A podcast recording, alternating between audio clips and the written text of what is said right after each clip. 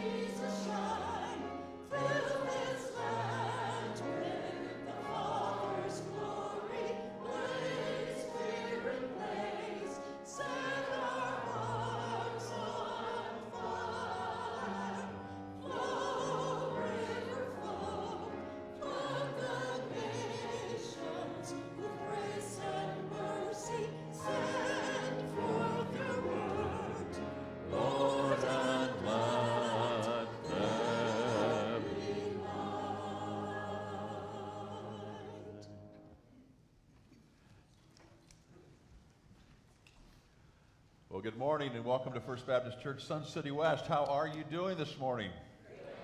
Man, I tell you what, we could almost have church outside, couldn't we? That is just some nice weather we're enjoying this morning, though. We're going to spend some great time right here worshiping and praising God. Great music. The words of these songs just touch our hearts, burst upon the scene as we send them up as an aroma of praise to Almighty God. So thank you so much for participating, for being here. If this is the very first time that you've been here, we'd love for you to take the opportunity to fill the guest card out in the pew in front of you. And when you leave, just drop it in one of the offering boxes. We would certainly appreciate that so we could acknowledge your being with us today. We're going to enjoy this time of worship. Let's pray together. We have a full morning. And I would ask you, take time during this service prepare yourself to observe the Lord's Supper. At the end of the sermon, before our hymn of invitation, we will focus our attention upon the elements the broken body of Jesus, the blood that was spilt, the celebration of the resurrection, all that he gives us. So please, prepare yourselves. Father, thank you for the opportunity and the time that you've given us. We are so excited about this time of worship, about the time when we allow your Spirit to speak boldly to us. As we remember the psalm of last week, we give you the shout of victory, singing the songs of joy and celebration because you are the rock of our salvation. And this morning we come and we sing those songs and we focus upon the Messiah, Jesus, and all that he's done for us. And as we reflect upon Psalm 139, God, please give us insight beyond our even capable understanding. Flood our minds with your infinite, even though our minds are finite. And help us to hear you today. Thank you for the privilege the honor and the responsibility of worship, of connecting with you. This morning, God, we anticipate and expect to experience you. In Jesus' name we pray.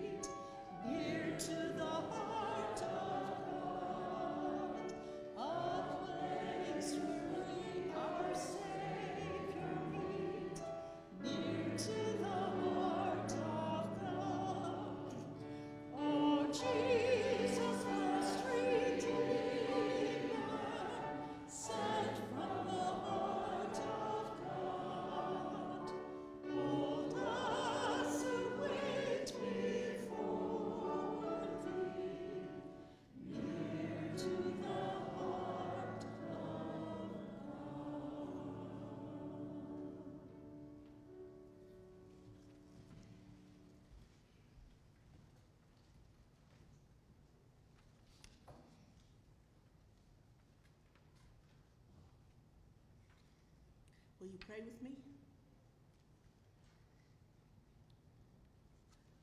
Father God, you are the Lord of all creation. Blessed be the name of the Lord. Thank you, Lord, for loving us. Thank you for allowing us to love you. Most especially, thank you, Lord, for your Son, Jesus Christ, my Savior. He came. He chose to go to the cross on Calvary for us, for a sinner like me. Thank you, Lord, for your Holy Spirit that strengthens. Thank you for your word that teaches me. Thank you for your music that soothes my soul. I pray that every heart in here can feel those same things. Please, Lord, bless us today. Bring us closer to you. Bring us to that you that comforts us, that soothes us, that leads us tomorrow and tomorrow and tomorrow. Help us to always turn our eyes upon Jesus. Help us to know that no matter what comes our way, Jesus is pray all of these things according to your will and in the name of Jesus Christ, my Savior. Amen.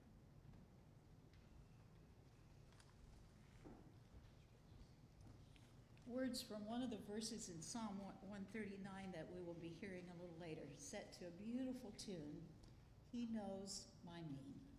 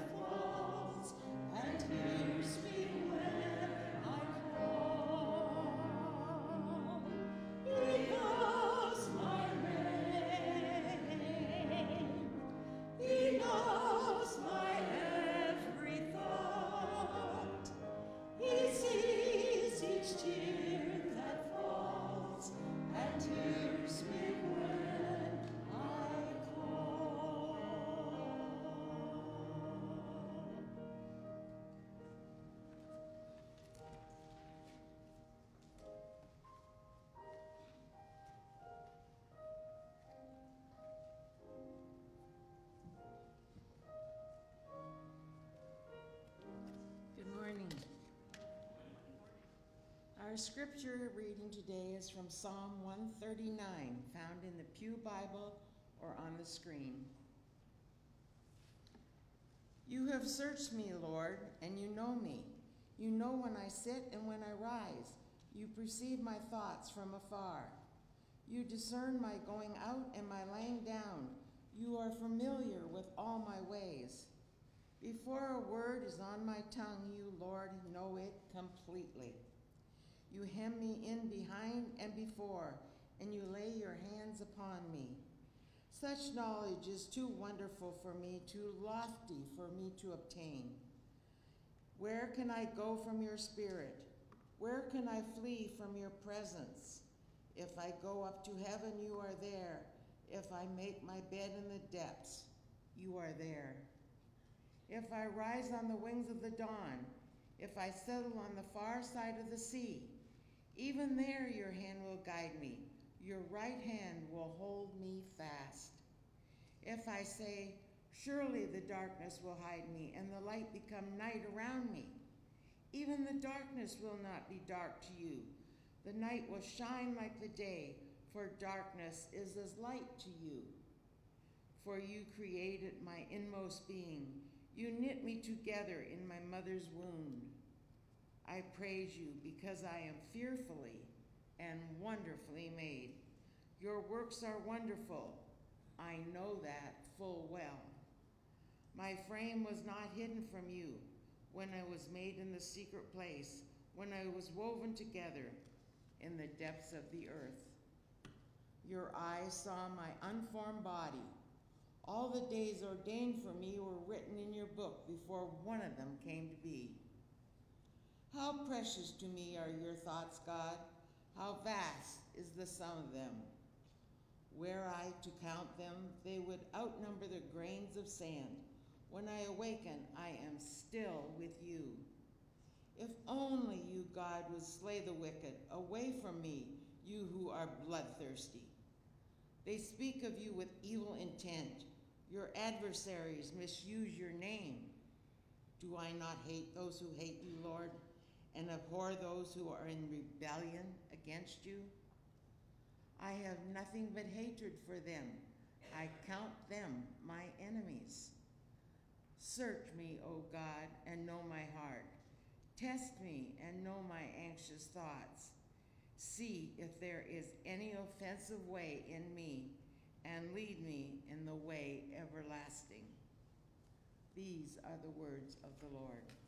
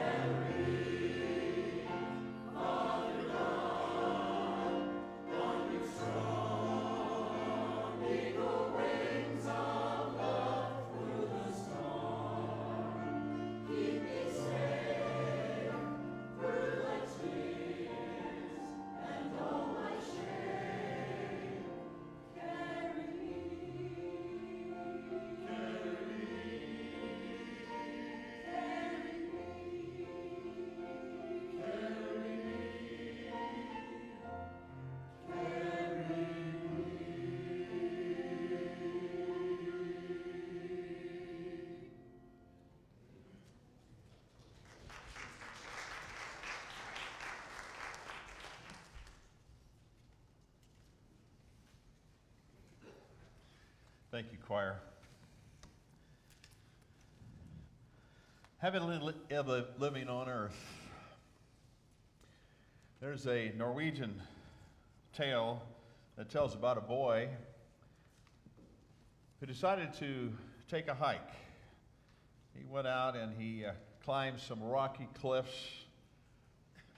Up high on those rocky cliffs, he found an egg, just abandoned.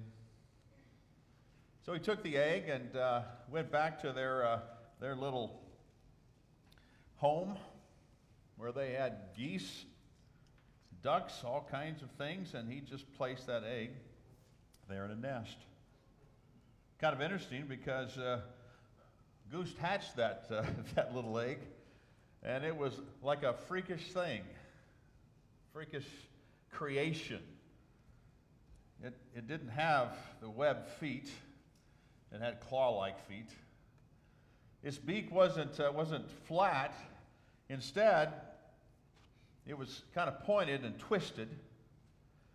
And it was the weirdest thing because as he would go around the barnyard following the geese, he would stumble and he would fall because he didn't have the kind of feet that everybody else had. He was a freak of nature.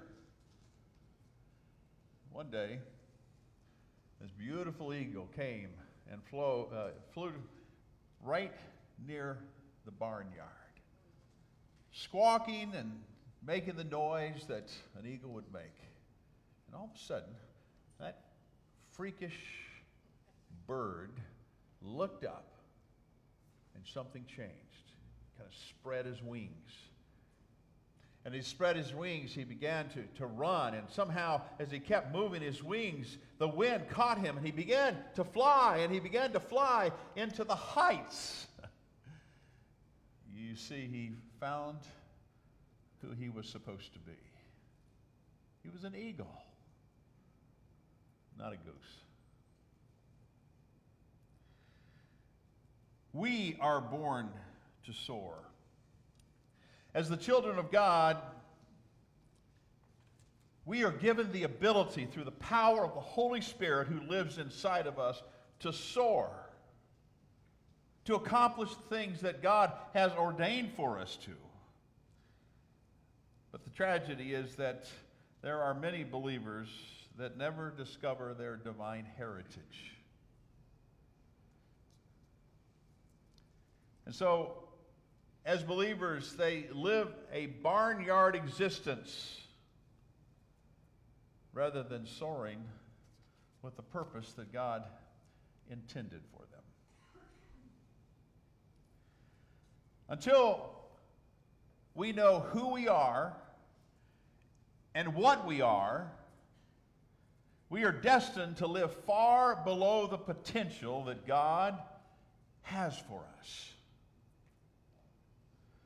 But once we experience and sense and come to understand our spiritual heritage, then I'll tell you, the sky is the limit. We need to soar. David, in the 139th Psalm, he gave us such a beautiful understanding of how to soar, how to live, how to live to our fullest. He acquaints us with God and who God is.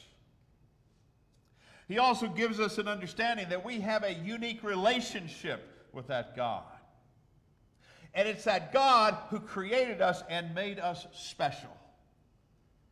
And I think realizing this will lift us to new heights in our living. That we, we are joint heirs with Christ. We're the creation, but the Creator loved us so much that He allowed His Son Christ to come here and to die for us. There are three tremendous truths that I want to make sure that we understand, and then I'll get into our outline. First, God is omniscient. He knows everything about us. Those first six verses in Psalm 139 gives us that understanding. He knows our actions. He knows our thoughts. He knows our words. There's absolutely nothing that God does not know about us. Absolutely nothing. Your closest friends, your spouse of many years, they don't know more about you than God does. He knows it all according to what the scripture says. In fact, that fact of God knowing everything about us, it brought the psalmist to comprehend and make an exclamation in verse 6. As we look at verse 6, he says, Such knowledge is too wonderful for me, too lofty for me to attain. Has there ever been something that's just been too wonderful for you? Something that's happened, or a person that you've engaged in, or, or something that's happened just beyond what, your expectations, beyond what you could have ever asked for or imagined. If that's the case, that and beyond that is what David was experiencing. Something too lofty for him to understand. It's, it's, it's hard for that finite mind to understand the infinite. Secondly, not only is God omniscient, He's also omnipresent. He's everywhere at the same time. It's kind of hard to understand. But that's what verses 7 through 12 give us in this beautiful psalm, in this movement. To escape his presence is impossible. The psalmist asks two interesting questions. in verse 7, he says, Where can I go from your spirit? Where can I flee from your presence? It's a question that the psalmist already understands. He's already worked through this in his mind. He already has come to an understanding that you can't go anywhere. If I go into the heavens, well, God, you're there. If I go down to the heart of the earth, God, you're there. If I go to the farthest place across the ocean from me now, well, you're there. God, in the darkness, when nobody else can see, I can hide from you. No. No, because the scripture says that the night is like day, is like light to the Father. There is nowhere that we can go, the psalmist says. He gives us that understanding that he is omnipresent.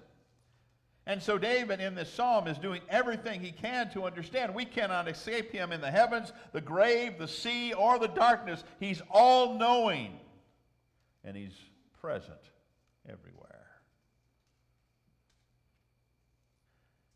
And then a third, just briefly God is omnipotent, He is all powerful. He spoke the entire universe that we're just now beginning to understand. Just now beginning to scratch the surface. He spoke all of that into existence out of absolutely nothing. It's one thing for us to go out, uh, uh, Bob, in our workshop and take some materials and begin to work on something. It's something totally different to go and not have anything and speak it into existence, and now it's here. That is one who is all powerful. Pretty amazing. Look at verse 13, because here is the truth concerning how God took a special interest in you through these characteristics of who God is. He says, For you created my inmost being. You knit me together in my mother's womb. There's a special interest that God Himself, the God of creation, He's the one that not only you can't hide from, and not only knows every thought that you have, is not only so powerful that He created everything out of absolutely nothing, but He takes an interest in you. He said, You, you created me. He identified the inmost being. The inmost being, if you go back to the King James Version, it says the kidneys. It has the concept, the idea, and I'm really fond of kidneys myself. but it means the innermost being, the seat of our thoughts, of our emotions, our actions. The very essence of who we are, he says, you, you created me. You created everything about me. You created that which puts me together. My thoughts, my emotions, my actions, all of these tied in together. You are the one who created this. And then he goes on to say that you knit me together, weaved you together. It takes a special interest. I've never been a knitter. But man, I tell you what, I see those people knitting, and man, they're just moving back and forth, and it's amazing what they're doing. Taking these these uh, nylon threads or whatever those things are, you can tell I don't do it. and these needles that I don't even understand the concept of, and they began just working magic through them to make beautiful things, and that's what God did. He knit us, each one of us very special, very unique. He took a special interest in us. The poetic language that the psalmist here gives paints a picture as a master craftsman. In the same way, a weaver takes uh, strands of that yarn and he begins to weave our, uh, them together to make a, a beautiful fabric.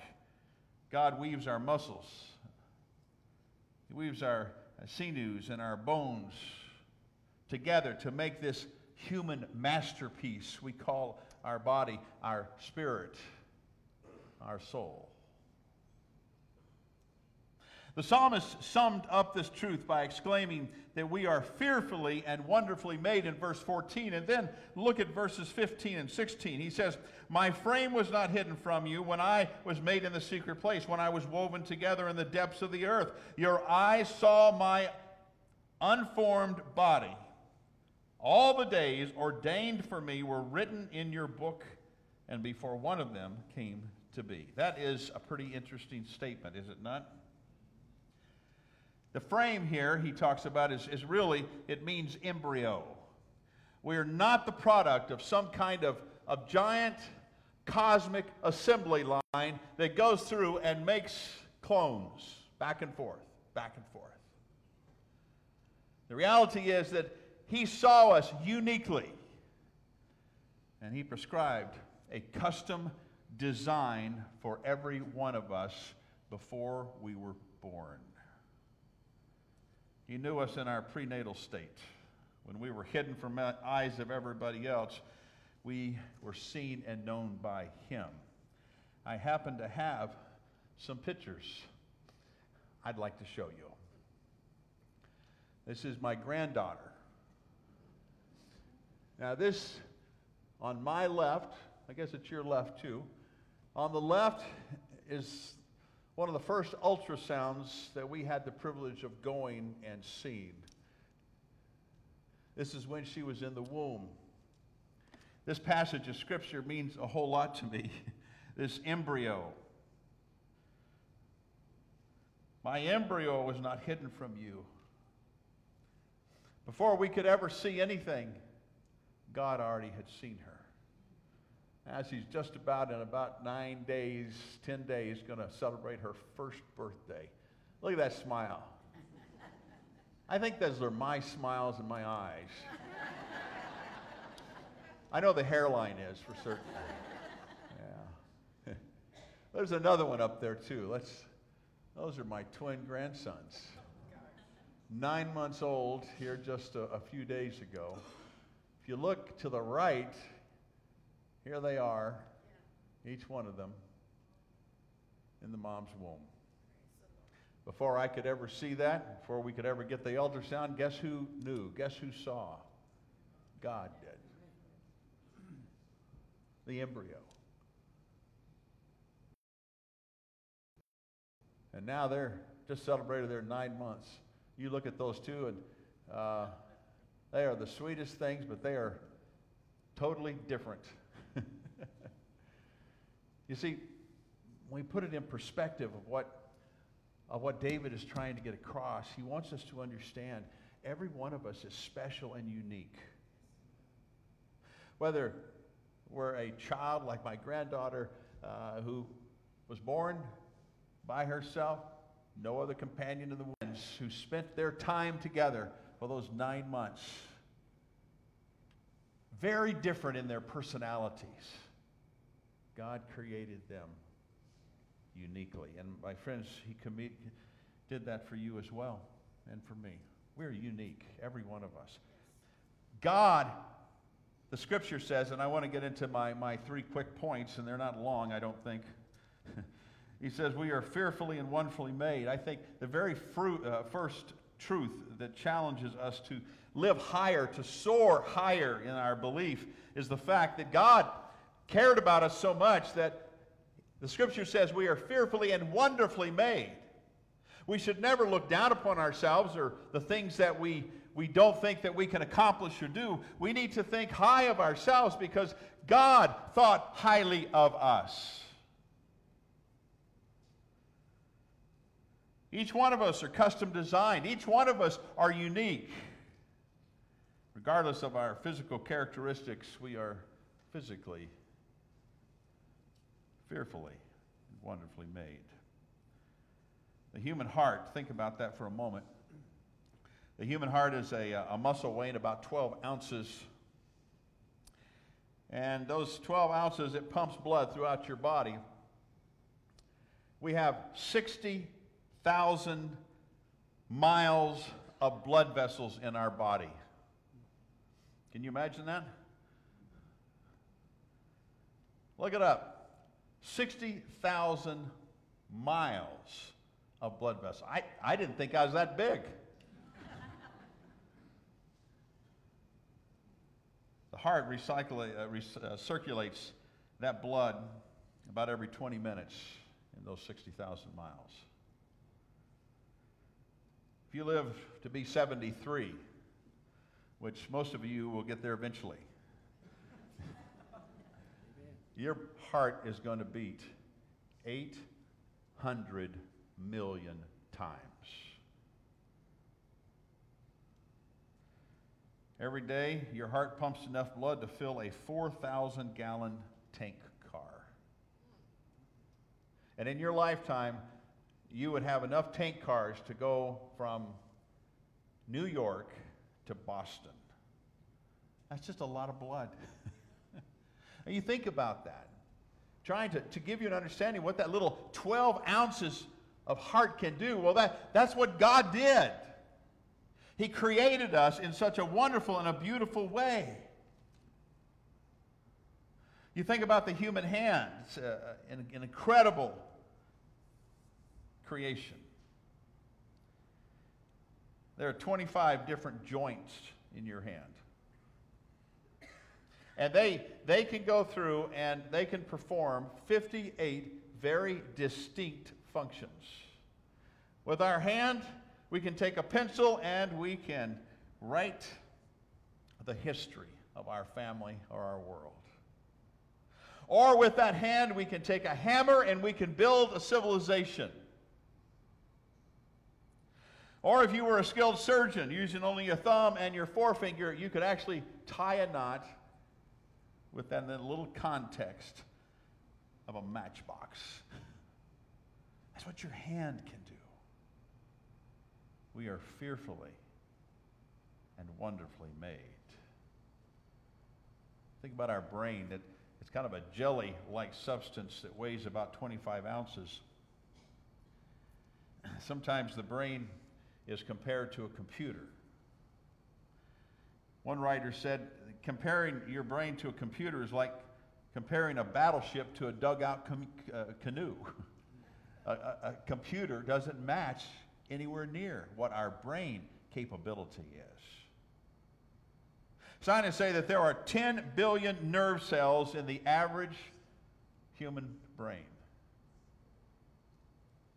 10 billion nerve cells. The nerve cells can be thought of as a switching center to accomplish all the different functions that our body does. Scientists estimate that the brain's memory banks can hold over 100 trillion bits of information in an average lifetime. That's a lot of stuff. I mean, that's a whole lot more than our national debt, but we're getting closer all the time, aren't we?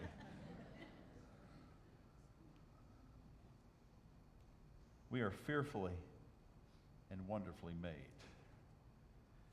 There are lots of illustrations in the lives of people that I would love to have time to share with you that, that they, God used them in such a powerful way when they thought they were limited in so many ways, but God used them powerfully. And that's what I want to communicate to you is that you are fearfully and wonderfully made. God wants you to soar. He has a purpose for your life. He has things He wants you to accomplish at this stage of your life to finish strong. The second truth is that God has a special plan for each person. He says, Before your allotted days began, God had already written down your physical characteristics and his master plan for you. He already wrote it, the scripture says. You see, there's a purpose for you being here. That's the big question in the world today is why do I exist? Why am I here? What am I supposed to do? If they would come into this context of what the scripture says, he finds that God has a purpose for you. He has a plan. He's already written it out, his master plan for you. The real question is, will you follow it? I think the greatest joy in life is to find and fulfill God's plan for your life at every stage and every season of your life.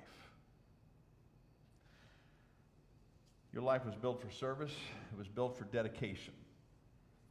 Through your commitment to God's will, you'll find that higher purpose.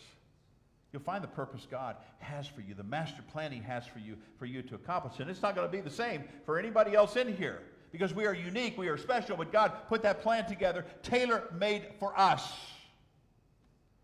When the Golden Gate Bridge in San Francisco was under construction, the architect engineer uh, became ill. He was in the hospital for a period of time, and then he had to convalesce at home. He was bedridden throughout the duration of the building of the bridge.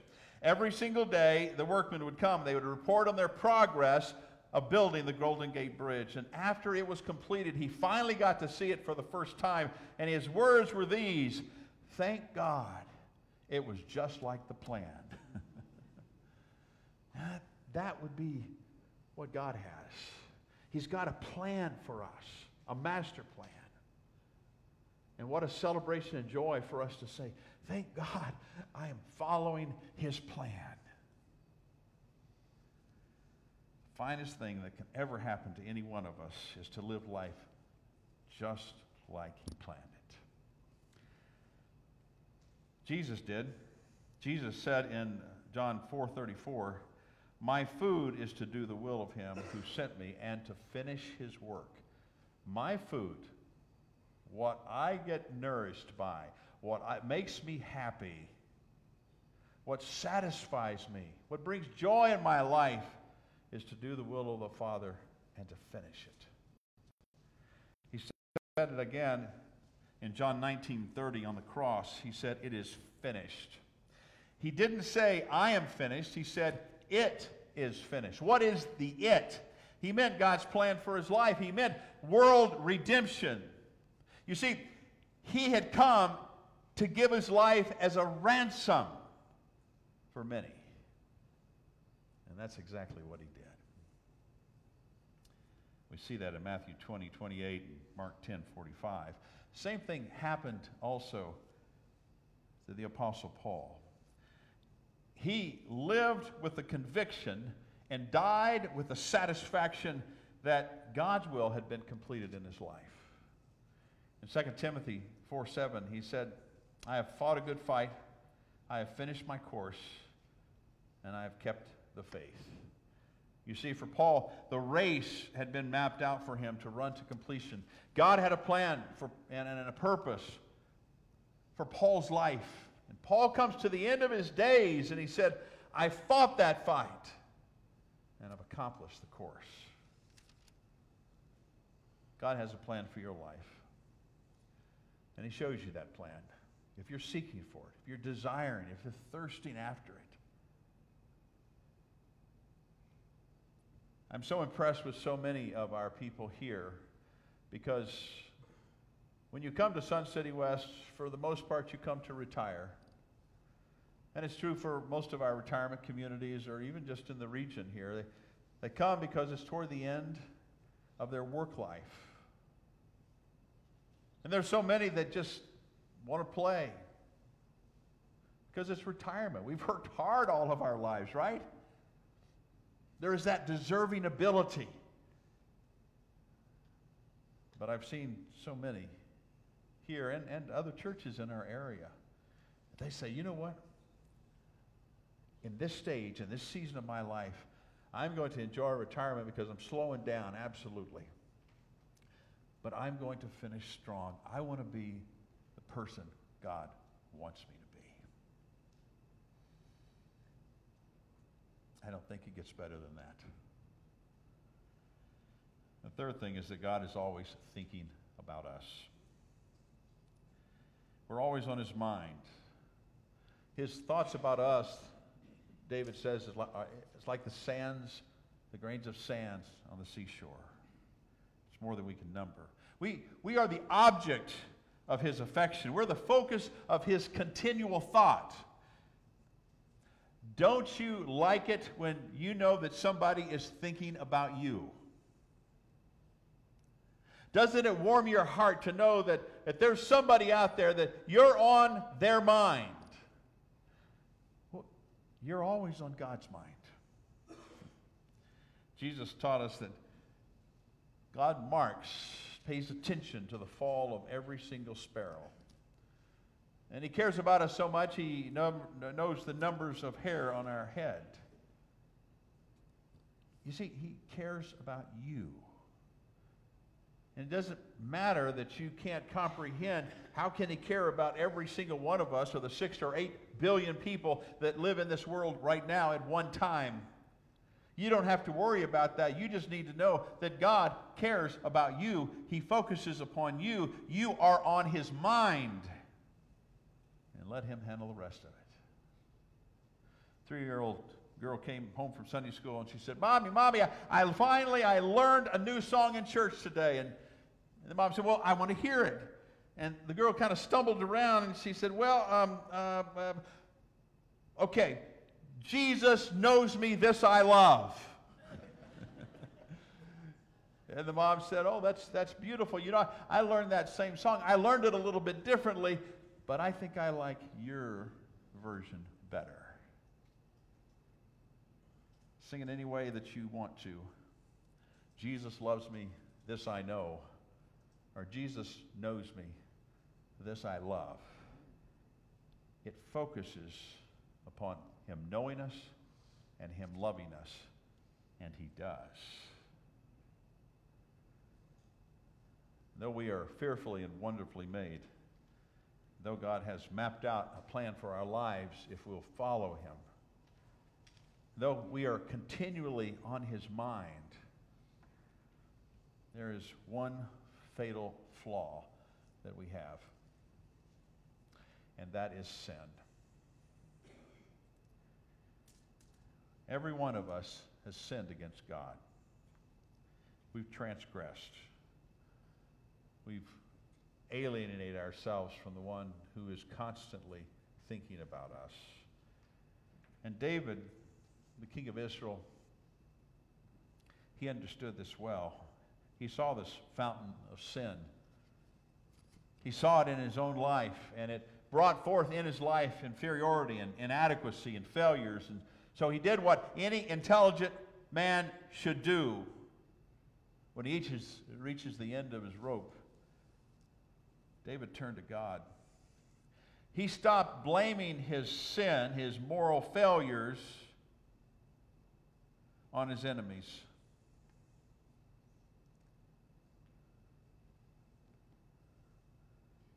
He stopped trying to destroy his enemies. Instead, he fell on his knees in humility before God. We see that in verses 23 and 24. David says, Search me, O God, and know my heart. Test me and know my anxious thoughts. See as if there is any offensive way in me, and lead me in the way of everlasting. David realized that he needed to start making things right with himself. And so his prayer contains three very distinct things. First, he prayed that God might search his heart. There was a willingness. Say, God, I've tried to shield everything from you and hold it in. I've done that with everybody else. But today, knowing that you know all my thoughts, I, I still am going to take the effort and I'm going to say, search every part of me. Not just the parts of my, my house that I live in that are clean today, but search them all. And secondly, he prayed that God might cleanse him. God, you, you would take whatever you find, and I will acknowledge it, and I ask you to cleanse me, to wash it down, to make it pure again. And last, he prayed that God might direct his steps. Lead me. And that's a pretty simple process for each one of us. To come to the place where we know that, that God knows you, He made you, He cares for you. He knows everything about you, every thought you've ever had. And He's laid out a plan for you. And, and for most of us, we have stepped aside of that plan at some point or another. We might be right smack in the middle of God's plan right now at this stage of our life. Or maybe we need to make some adjustments. But today is the day that we look at this psalmist and say, listen, in his writings, we see a mirror of ourselves. And we're blown away by God, by the Creator. And this Creator knit me in such a beautiful way. And He has a plan for me because He wants the very best for me. And so I'm just going to ask Him today to search me. God, when you find something that's not right, I will own up to it. And I ask you to cleanse me. And God, when I'm cleansed, I don't want to sit idly over to the side. I, what I want to do is for you to guide me and lead me from this point on in my life. There's a little formula that somebody wrote Secret for Living. God formed us, sin has deformed us, and Christ alone can transform us. And so we ask that you would turn to Him and trust Him with your whole heart and reach your full potential. Let's get out of the barnyard. Let's soar with all the potential that God has for us. Father, as we come to this time, we are coming to a time of taking the Lord's Supper. And God, our, our prayer is that this is the time that we would ask you to search our heart. And God, whatever you bring to our minds that you find is not worthy, right here and now, we ask that we would own up to it and ask you to cleanse us in the name of Jesus. By his blood, his sacrifice, and his resurrection to wash those sins away. And then, God, today, as we observe the Lord's Supper, that we take the opportunity and the time to say, God, this is my commitment to you. It's my spiritual marker. On this day, I ask you to lead me so that I can finish strong and I can fulfill the master plan that you have for me, the purpose. And I commit myself to do that. Thank you, Father, for your son Jesus. his death upon the cross, his resurrection. And as we move now to the Lord's table, a memorial table, God, we ask that it would be meaningful to each one of us as we have prepared ourselves. It's in the name of Jesus we pray.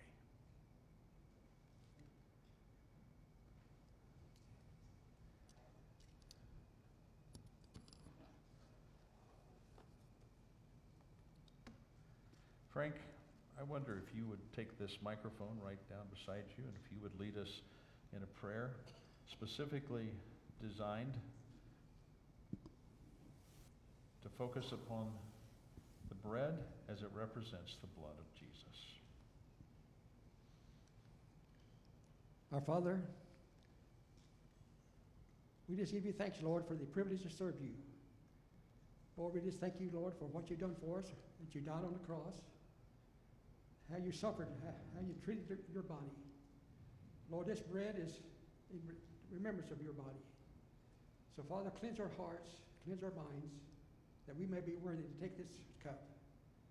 Lord, we just thank you and we love you, and we just praise you for what, you, what you've done for us.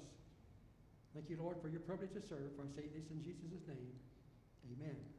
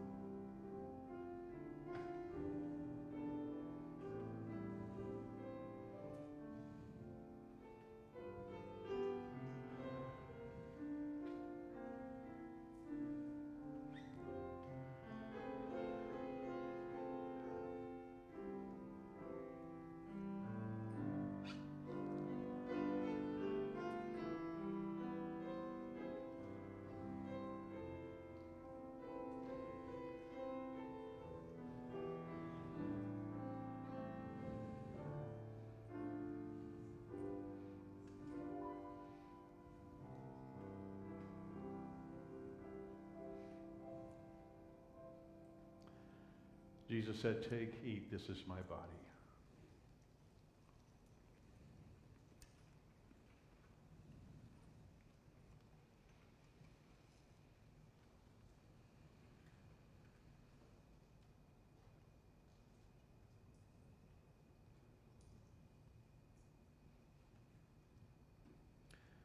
Forrest, if you'll lead us in a time of prayer, focusing upon the blood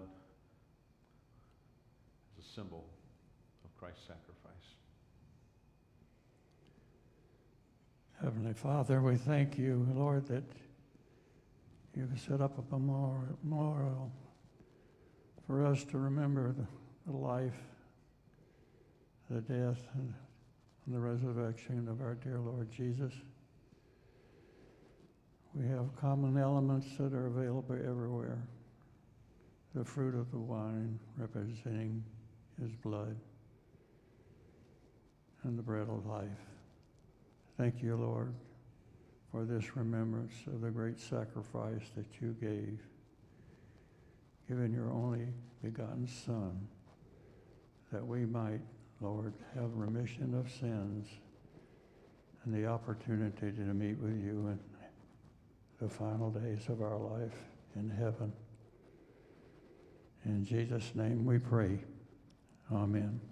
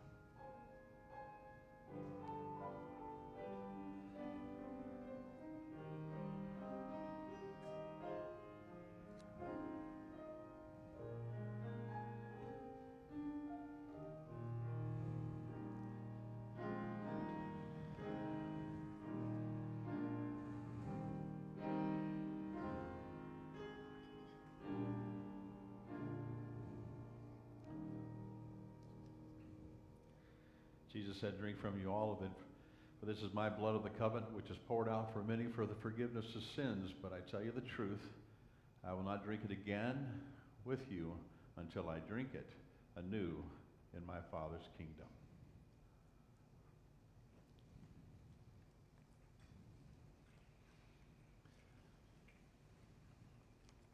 The scripture says in Matthew 26 that they had sung a hymn and then they went out, on out to the Mount of Olives. This morning we're going to sing a hymn, an invitation hymn. And I'd like to ask you to stand if you would, just bow your heads. Let God speak to you for these moments, and then we'll sing.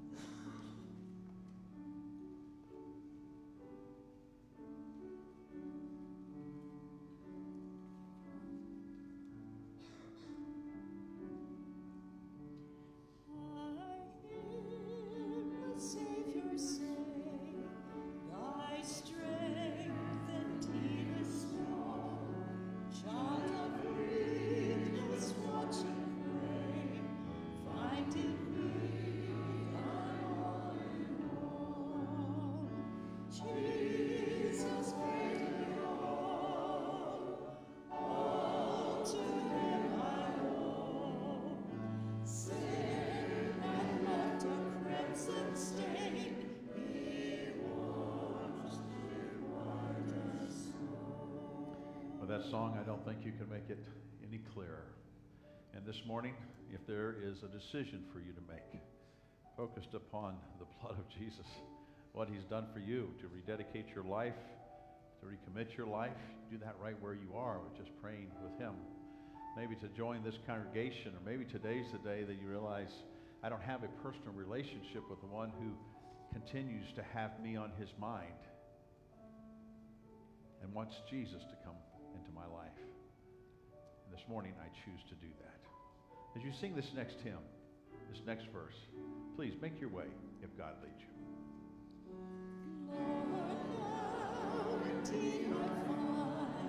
Lord,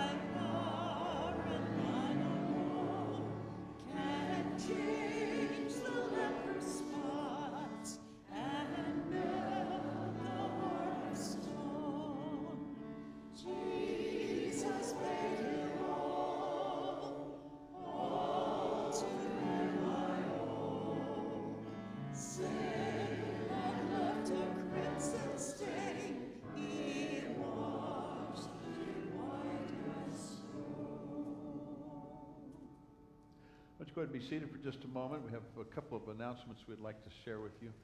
Um, as you come in, um, there are still Samaritan's boxes that need to be taken, and uh, I believe that the, the day to have those in is the 9th. Is that right? 14th? That's even better. Oh, that's right. The 9th is my granddaughter's birthday. I knew, I knew there was something special on that day. And so, the 14th, if you could do something along those lines and just take those boxes and go ahead and fill them, bring them in by the 14th, it'll be a very special time. Second thing I would like to, uh, to remind you about um, it has to do with next week. Um, the 11th of November is the day that we um, honor our veterans across America. And so next Sunday on the 7th, we're going to have a special recognition of all of our, our veterans. Uh, it is always a wonderful time, but we'd love for you to be here. Encourage uh, other veterans that you know to come and be a part because we really want to thank each one of them for their service. So please, if you would do that. Nancy? Tuesday morning at 8 o'clock, men's breakfast. Jim Brager will be the speaker.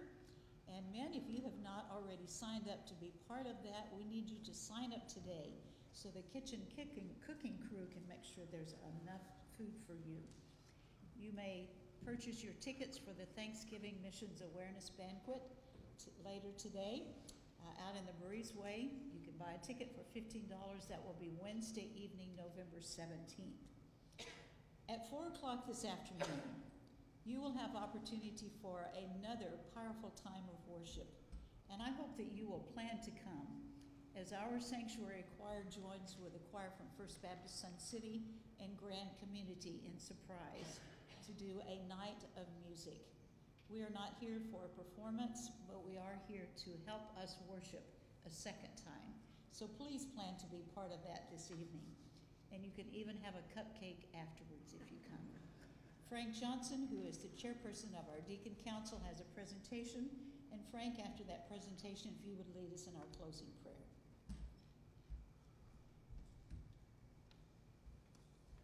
Aren't you glad you came? First Baptist Church of Sun City West has been blessed in many ways.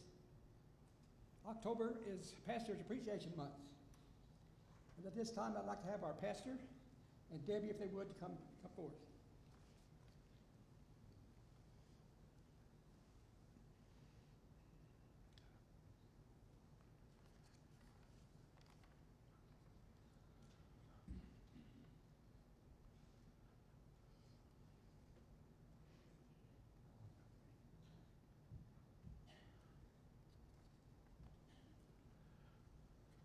Ever since that limo pulled in front of my house, little over four years ago, and this couple got out, and I knew that we had something special at, that time. There was two, but now there are nine. On behalf of First Southern Baptist Church of Sun City West, I'd like to present this token of appreciation to our pastor to tell you how much we love you, we appreciate you, and hope that we can do this many years to come. And all of God's children said, Amen. Frank, thank you.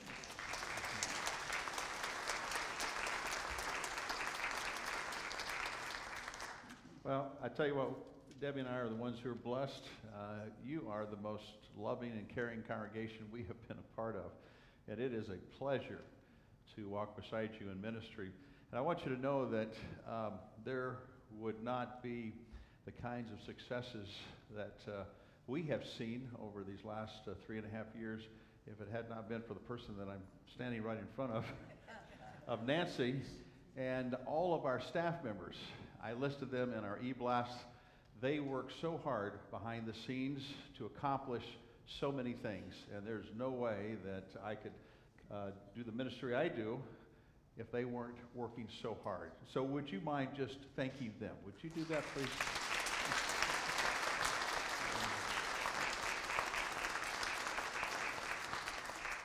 They're spread all over the building, so, but thank you all very much. And uh, please know that Debbie and I uh, deeply love and appreciate each one of you. Let's stand for our closing prayer.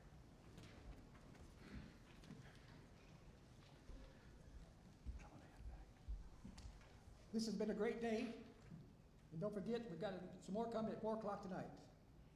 So let's pray. Lord, we just thank you so much for this precious time. Thank you, Lord, that we can have a great pastor. Lord, as we go our separate ways, we ask you now to be with us as we uh, journey on with you. Bring us back safe tonight. Lord, we ask you to be with our choirs as they come and sing for your praise. Lord, we love you and we thank you. For I say this in Jesus' name. Amen. Thank you, sir.